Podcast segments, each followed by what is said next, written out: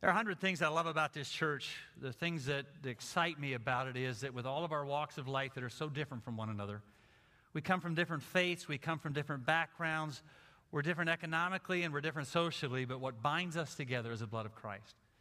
And so, coming back with an opportunity to share this and know with all of those differences among us, the one place that is level is at the foot of the cross. And in Christ's eyes, we are all equal. And just to be able to hold those elements and share them in our hands is really amazing. There's a couple of other things that brings us similarities. No matter where we are in life or what stage of life that we're in, there are a couple of things or a couple of events that kind of make us all the same. They're not always one of the things that we like to talk about, the other one we get excited about. The one that we don't like to talk a lot about is death, but it is the one equalizer. No matter how much you have, or how old you are, how young you are, the uncertainty of the future in regards to that lands on all of us. And it's the one thing, unless Christ returns, that we will all face. The other thing that pulls us together is the return of Christ. And in six short verses in 1 Thessalonians chapter 4, Paul addresses those two issues death and the return of Jesus. Two profound theological issues in six short verses. This Sunday and next, we're going to unpack those together. So I want you to turn there. First Thessalonians chapter 4, beginning at verse 13. this Sunday and next, I'm going to pull this together and go into chapter 5 I've got these two Sundays, and then we leave for the youth conference, one of the largest things, and I think one of the best things the C&MA does, Life Conference. Connie and I leave on the 7th. There are some from our church that are on this team that are pulling it together, and then Bill's going to preach that Sunday, and Tuesday he rushes out with 60 kids from our church that are going to participate in that conference. Both gentlemen that were up for president of the Christian Missionary Alliance both said they committed their lives to Christ and committed their lives to serving Jesus at a life conference. It is that great of an event. And most missionaries or pastors in the C&MA trace their roots of commitment to ministry back to a life conference. So when Bill's here that day and you're praying and he's going to be praying for the kids, keep that in mind as to the future leaders in the C&MA that God's going to call out of that event. We're going to wrap it up next Sunday morning in this context here. Today, the end of four to next Sunday morning, the beginning of five. Brothers and sisters, that's us right? We're brothers and sisters in Christ. The bond of Jesus ties us together. He's speaking to them, but to us. I don't want you to be uninformed about those who sleep in death or those who have died, so that you don't grieve like the rest of mankind who seem to have no hope. We believe that Jesus died and rose again, so we believe that God will bring with Jesus those who have fallen asleep in him. According to the Lord's own words, we tell you that we who are still alive, who are left until the coming of the Lord will certainly not precede those who have fallen asleep. For the Lord himself will come down from heaven with a loud command, with the voice of the archangel, with a trumpet call of God. And the dead in Christ will rise first.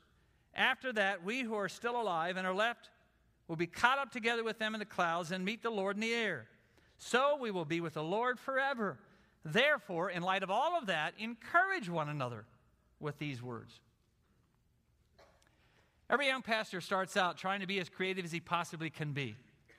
I started my first church in Beaverdale, Pennsylvania after spending two years being a youth pastor in New Castle, and now in my first church. You want to try to encourage people, excite them, be creative. And so, one particular Sunday morning, I'm talking about this particular section of Scripture and the trumpet call of God. I wanted to set it up as best as best as I could. It was a Sunday after a Sunday in July, as hot as you can imagine, with no air conditioning. So I made sure every single window in the church was open. And outside the church, I had a young man who played the trumpet. And when I got to that moment, the trumpet call of God is going to resound. He wailed on that trumpet as loud as anyone could have ever heard, never thinking that most of the people in that audience were very old and some almost went to be with Jesus right at that moment. You know you haven't captured your audience's attention when they're about to fall asleep in the middle of your sermon and it's a trumpet that wakes them up. Hopefully, I've improved, but only you know. Imagine in your mind you're a follower of Christ. You're not just a follower of Christ, you're one of his disciples. And so you've been with him everywhere he goes. near what he knows is the end of his ministry, you're uncertain about that, he begins to talk a lot about the end of time. He also begins to talk a lot about his ministry ending here on earth. He talks a lot about his death. Almost watches the demeanor on the disciples' face and knowing that it's shaking them up. No one wants to talk about death, and no one in that context wanted him to talk about death. Peter had actually rebuked him at one point for talking about it so often. At one moment in time, in John chapter 14, which is probably for many of us the most familiar words we hear in regards to the future, he says, I don't want you to be upset. I don't want your heart to be troubled. Believe in God, believe also in me. He said, I want to tell you something. In my father's house are a lot of rooms. We know the song in the King James is mansions. The literal translation is room. I'm going to be with Jesus. I don't care whether it's a room or a mansion. I prefer a mansion, but I'm okay with a room. He said, In my father's house are many rooms. I'm leaving, I'm to prepare a place for you. I'm to come back and get you. I don't want you to be upset. I need you to know right now, in the midst of all your turmoil, I'm leaving, but I'm going to prepare something that will blow your mind. And then I'll come back and get you, and I'll take you with me. One of the most brilliant professors I've ever been around tied in that section of scripture with one that's also familiar with us in Revelation 3:20. It's that one we use in evangelistic circles. Behold, I stand at the door and knock. If any man hears my voice and lets me in, I'll come in and sup with him and he with me. We use that verse in evangelistic context to try to get people to open their lives up to Christ, and it's a great story. If you've ever seen the picture of that event depicted, you notice that they have pictured it with no handle on the outside of the door, indicating that the person on the inside needs to open it. Revelation never describes that, an artist did. This guy tied those two together by saying this. In New Testament context, when there was a marriage celebration, the groom would go to his father's house and prepare a room for them to have their honeymoon in. When it was all prepared, the bride would slip off into that room, and the groom would come back. And then he would go to that place and he would knock on the door and he would say, Can I come in? And she would open it, and they would celebrate the beginning of their journey forever in marriage. In my father's house, there are a lot of rooms. I'm going to go and prepare one for you. And then I'm going to come back and get you, and we'll be there forever. That was one of the promises he made right before he died. And then he died. He rose again from the dead. During that journey of his death and his crucifixion and even the resurrection, the disciples scattered like sheep. Jesus, on a number of occasions, reconnected with them. John writes about one of them that I think is still one of my favorite. It's a reuniting of Jesus with Peter. Peter, you know, was the one who denied him three times, went back to his old lifestyle of fishing. He recognized that it was Jesus, at least John did, as they were fishing that day. And Jesus, Peter jumps out of the boat and runs toward the shore and meets Jesus, and they have that interaction of reconfirming Peter's love for Christ. When Jesus asked him three times, Do you love me? He continued to confirm that. You know I love you, you know I love you, you know I love you. He said, Then this is what I want you to do. And he sends him out on a charge. He does say to him, I just want you to know that your life's not going to end the way you think it should or will. It's going to end pretty rough. Matter of fact, you're going to be bound and taken in places you don't want to go. Peter, like Peter, looks at John and says, Well, what about him? And Jesus said to him, What is it to you if I leave him here until I return? I'm going to prepare a place for you, and I'll come back and get you. What is it to you if I leave him here until I return? What do you think is going to happen? He's coming back pretty soon. During the next 40 days of that interaction with Jesus, he spends a lot of time talking about theology and the future. Acts just simply tells us he talks about things concerning the kingdom of God. I got to believe he went back to Matthew and some of those passages of scripture that talked about his return and what that kingdom was going to look like when Jesus came back and turned everything right side up and put the world back together again and painted a portrait of an amazing future. Somewhere in the middle of that 40 days, all of a sudden, Acts describes, the author is Luke, uh, an unbelievable event. It was almost right in the middle of a sermon I have in my mind that Jesus just began to rise up right in front of them. And I got to believe they stood there stunned as Jesus rises up, eventually into the clouds, and disappears out of their sight. While they're standing there looking at this event in stunned amazement, two angels show up, which would have thrown me off for a little bit to begin with, and then ask the question, What are you looking at? Now, what would you have answered? What do you think I'm looking at? Jesus just took off. And I don't know where he went. We just got him back. And now he leaves again. And the angels give them this assurance the same Jesus that went away is going to return. I'm leaving. I'm going to prepare a place for you, but I'm going to come back. What is it to you if I leave him here until I return? The same Jesus that went away is going to come back in like manner. So, what do you think is going to happen? He's going to return. Every single thing that Jesus predicted, every single thing that he said came true. Why wouldn't this? But then people begin to die. And these new believers in faith who came to faith in Christ, who are living their life the best they know how in this brand new thing called Christianity, find their friends dying. They couldn't wait for that day. They couldn't wait for Jesus to return. They knew it was not going to be an ordinary day. The most amazing thing that pictures ever could have portrayed with Jesus returning and thunder and lightning and the clouds and angels and trumpets blaring is going to happen, but yet they're dying. They're going to miss it. And by the way, what happens next, anyhow? Is death the end of it all, the end of humanity as we know it? And are they going to miss this unbelievable event Jesus predicted that yet hasn't come true? Those are questions I'd ask, wouldn't you? What's going to happen next? And, and now, here we are, 2,000 years later, waiting for that event, preaching on it for hundreds of years and thousands of sermons, but yet he hasn't returned. And friends of ours die way too young, and we don't know what to think.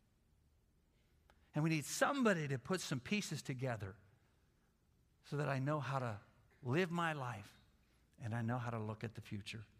And I know how to look at the inevitable called death. And so, Paul, in six short verses, gives us some incredible theology. How many of you know the great theologian Charles Schulz? You know who he is? You know who, is? who is he? The Peanuts guy. The guy that writes the Peanuts cartoons. He's passed away now in the presence of God, but he's a great theologian. Lucy's looking out the window one day, it's raining like crazy. And she says, Look at the rain. I wonder if the world's going to get flooded again. Linus says, No. In Genesis, God made a promise to Noah that it wasn't going to rain like that again, the world wouldn't be flooded again. And so it won't happen. Lucy looks at him and says, You've taken a huge load off my mind. To which Linus responds, Sound theology has a tendency to do that. It's exactly what Paul's doing. About the one thing that all of us will face until Jesus returns, and that is death and the coming of Christ. And he gives us in a few short verses some amazing theology. He talks about life, talks about death, talks about the coming of Christ, the difference between how believers look at death compared to non believers, and then one single word of application in these verses. Look at the first one. Brothers and sisters, I don't want you to be uninformed about those who sleep in death, so they don't grieve like the rest of mankind who have no hope. Paul may seem to be dealing with another subject, but he's really not. He's actually continuing a broader discussion regarding the fact that everything about how believers deal with life and death ought to be noticeably different. Everything about how we, as followers of Christ, act, love, and die should be different than those who don't know Christ. Everything about how believers deal with life and death ought to be noticeably different. Everything about how we, as followers of Christ, act, love, and die should be different than those who don't know Christ. How many of you saw this picture on the internet? Not me. Yeah, that one. How many of you saw that picture on the internet? A lot of you. 65,000 likes uh, a few weeks ago when it appeared. Last Sunday morning, on Father's Day morning, that couple, this is the next shot of them, maybe you'll see them clearer here. That couple was on the Today Show. You know who she is? She's from here, this church. That's Brianna Aikens. Her dad, Mike, teaches at BC3. That story went viral all over the internet, all over the country. People by the droves were calling and asking about the question. There's an interview that I'm going to show you in a second of, a, of the photographer who said, I've done hundreds of weddings and I've never seen a couple do that. I've never seen a couple pray before their wedding. I've never heard of a couple that made a decision to be pure before they got married, which is what we talked about just a few weeks ago. Until I saw them. And everybody wanted to know what made them so different than every other couple. And this is one of their answers. Sally Delta is live in our studio with their story, and they say being in the spotlight is really overwhelming to them. Yeah, Noreen, especially when attention is the last thing this couple wants. You see, they've built a relationship on serving the Lord and serving others, and they want to make sure the meaning behind this picture doesn't get lost in translation. I think I could have saw her, so we just kind of like saw hands and just like that. And just like that, a viral sensation was born. Probably. Photographer Kim Burke got the shot. Yeah, we've probably shot over 100 weddings, but this moment right here is something that I've never witnessed. It's a moment so special it caught the attention of national TV networks and gained thousands of fans online. They're not seeing me. They're not seeing him. They're seeing what we're doing, and that's Jesus Christ. And that's just what's so cool to us. Hand in hand, they prayed, asking God to bless their marriage, that their vows would last forever. In a society that kind of doesn't take marriage all too seriously, this is a huge, huge, huge deal, and we need the Lord to make this work. That picture, I think, really captures who we are as a couple and that uh, we really want to dedicate our lives together and our marriage to the Lord. Down in my heart. Bree and Josh Curtis live a life of service. They work with inner city kids at Urban Mountain Adventures. You know, the Lord has blessed us so much with, you know, where we come from and, and who we are and the parents that we had, and we know that you know, not everybody has that blessing. In the midst of all the media hype, they want to make sure the popularity of this photo doesn't overshadow the meaning behind it. Prayer is powerful. Prayer is everything. That's that's our lifeline. That's our connection to the Lord. We don't we don't do anything without praying first.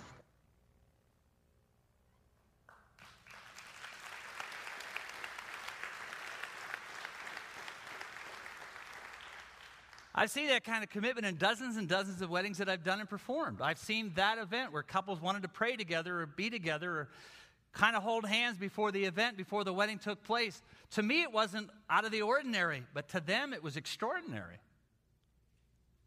Everything about how we Christians deal with life stands out to the world if we do it right, if we do it well. One of the reasons their faith stood out so remarkably was no one had ever heard of a couple deciding, in that context of hearing the story, to be pure before their wedding and then to want to pray together and to keep Jesus at the center of their relationship. Paul has been saying that all along. Followers of Jesus live different lives. Verse 12, right before this section of Scripture, look in your Bibles. Right before this section of Scripture, when he talks about death, I want you to understand that you live this way so that your daily life may win the respect of others. What did their life do? It won the respect of outsiders who had never heard of anything like that.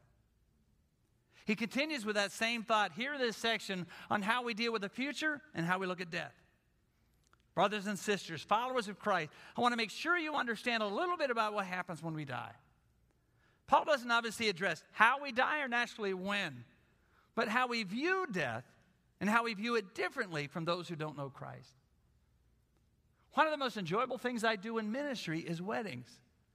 That bride coming down the aisle, the light on that groom's face when she walks into that door, a dad weeping all the way down, everybody in the audience just exhilarated in the moment. One of the most difficult things I do, obviously, is funerals. And even more difficult in doing a funeral is when I deal with the uncertainty of where that person is with Christ. Because I know the Word of God. And I know the end of what Jesus said in John 14, where I began a moment ago when he said, I'm the only way to heaven. And without me, there is no other way. And when I don't know, or I know for sure they haven't received Christ as Savior, or I'm not sure where they're at with Christ, it's incredibly difficult to do from my vantage point. But I have pictures in my head of images that I'll never forget of those who I know also don't know Christ dealing with that death and that empty, hollow shell of a look when they look and they don't know where to turn is so different than the funerals that I've been into of those who I know know Christ. Do we mourn? Paul said, We certainly do. Do we grieve? Absolutely. We just grieve differently. And when you look into that hollow face of an individual, I have it riveted in my mind of this gal whose husband died early, who I knew the context and I knew the, the individual, and I just wanted to pay my respects. And I saw her leaning over the casket, and then she got up with the most empty, hollow look I've ever seen. Because she didn't know Christ and she knew he didn't. And she didn't know what to do. Do we grieve? Absolutely, Paul said. We just grieve differently because we know where they're at. And we know, as David said, one breath here, the next breath in glory. We know where Paul said, For me to live is Christ, to die is gain. It's just different. Paul says, I want you to understand that we have hope in something, two things. One is that what the next life holds, and the second, the return of Jesus Christ.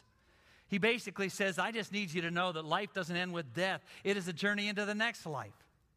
When Jesus was trying to bring comfort to Mary and Martha when their brother died, he walks into that context and says to them this powerful phrase I am the resurrection and the life.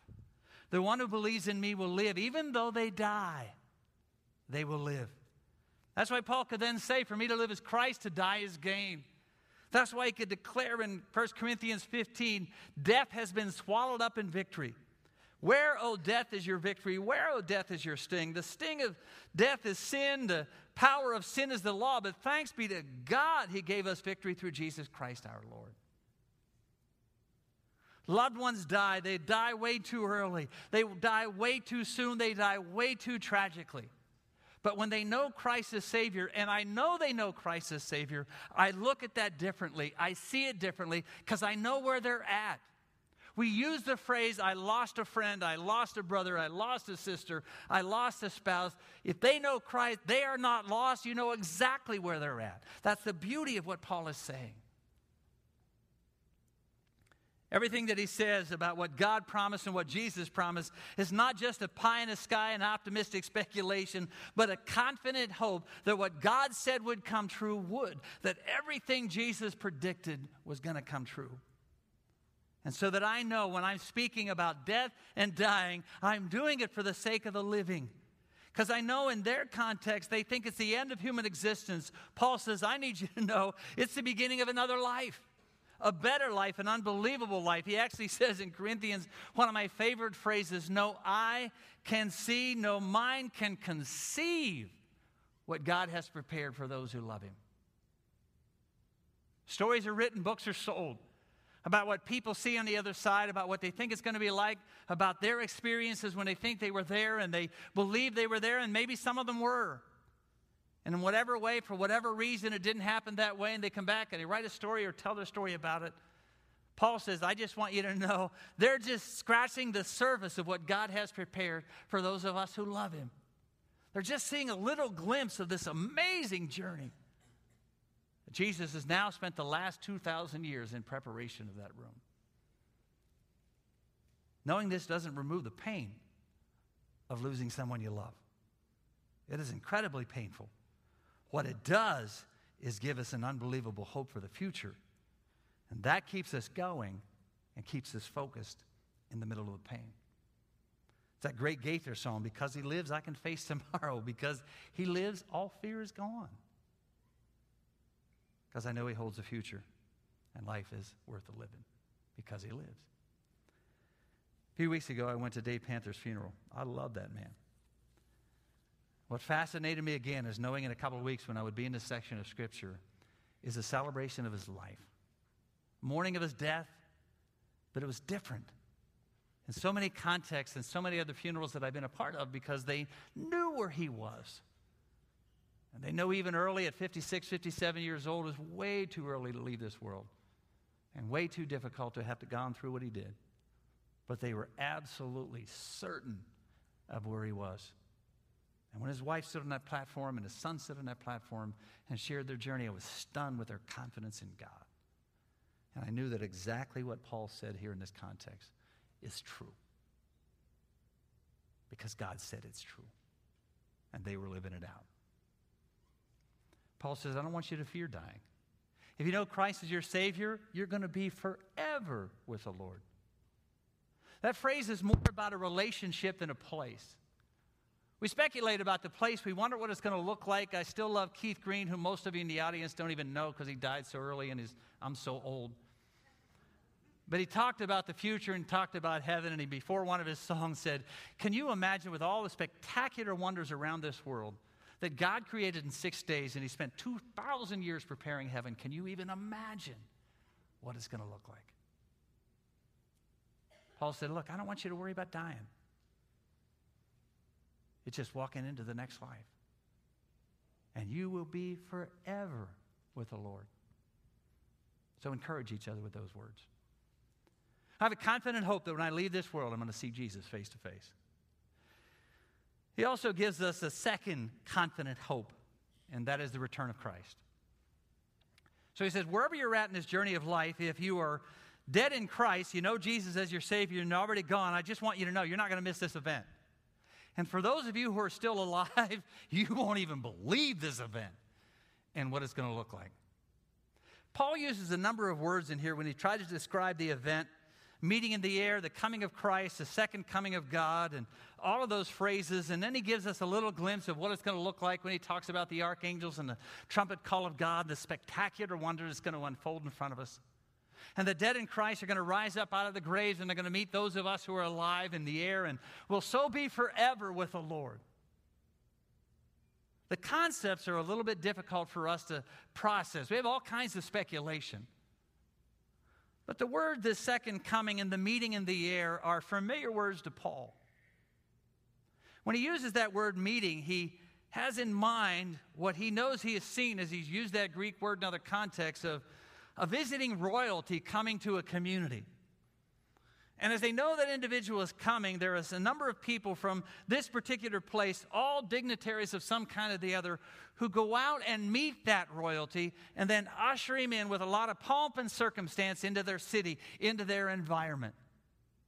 And that's the imagery that Paul has in mind when he writes that meet him in the air all kinds of pomp and circumstance. And he sees us as the dignitaries from that city, this life that we're living in, who get to go there. We don't precede those who have died. We meet together in the air. Those of us who know that Jesus Christ is their Lord and Savior, we get to see Him again in physical form of some kind. And we spend our lives for all eternity without time, without a watch. It's all thrown away. And oh, I didn't want to do that. It's all thrown. I tell you what, when I get to heaven, man, I can't wait. I'm, I'm, I'm, when I get to Him in the air, I'm taking my watch with me, and then I'm dropping it at about a thousand feet, because my life is consumed by time frames. And we're going to be there forever, and we get to spend all eternity with Him. Paul said, "Don't worry about dying. Don't worry about missing this event. You know, Christ is your Savior. It'll blow you away." Telling you, though, you won't miss it. And I'm also saying to you, as friends, you don't want to miss it. you don't want to miss it because it will be amazing. Near the end of that section of scripture that I started with in John chapter 14, one of his disciples said, Lord, where are you going, by the way? And how do we know how to get there? And Jesus said to him that classic phrase in John 14, 6 I am the way, I am the truth, I am the life. No one gets there but through me. Repeat me, repeat with me. No one gets there but through him. No one. That leaves no one out. No one gets there but through him. And so, my question to you, as friends and people I love like crazy, do you know him? Because you don't want to miss this. you don't want to miss this either by dying or still being around when he comes back. You don't want to miss it. So, do you know him? Do you know him as your Savior? Do you know for certain that if you died at this moment, you'd see Jesus face to face because you know you know him? Not just know about him and know who he is or read about him in the Word of God, but you know you know him. You've opened your life up to him. You've given your life over to him. You've invited him into your life. Taken your hands off the wheel and you've given it over to him. If you've done that, you then participated in communion this morning because that was the only requirement. If you've done that, you know beyond the shadow of a doubt, no matter what happens in this world based on time or death or the second coming of Christ, it's a win all the way around. If you don't know him, you ought to be scared to death. And I mean scared to death. Because I've been around long enough to know life is really unpredictable in regards to death. If you know him, you ought to be happier than anyone you can imagine because of what you know. And more importantly, who you know. Father, we thank you for your word. It is powerful, it's vivid, it's honest. I love that. So, God, I, I, lift up my family and friends here this morning in this audience who I love as well as Paul loved those he wrote to. And I trust that that excitement will stir in us because we know Jesus. And we know that no matter what happens in this life, we'll see him and each other face to face. And we'll be forever with you. I don't really care what it looks like. Curious. But to know that I'll be with you forever is enough. So I thank you for your promises. I thank you for your word. I thank you for paving the way and showing us how to get there. If you don't know Christ as your Savior, man, don't leave today without knowing for sure. It's a simple process of admitting you're a sinner. And if you're afraid to do that, ask the person beside you. They'll tell you you are. And recognizing you need a Savior, and I've already said He's the only one. Inviting Him into your life and turning your life over to Him. We'd love to help you do that. That's why we're here. It's one of the reasons we exist as a church to help you do that. So as everybody leads, you come this way and we'll pray with you and pray over you. If you have a need, we'd love to pray for you as well. But if you're not sure about your relationship with Jesus, you need to be sure today. Next week in this section of Scripture, you'll understand why. God bless you. Have a great day. Pray for Bible school. Help us if you can. Invite some family and friends to have a great week with us. God bless you. We'll see you next week.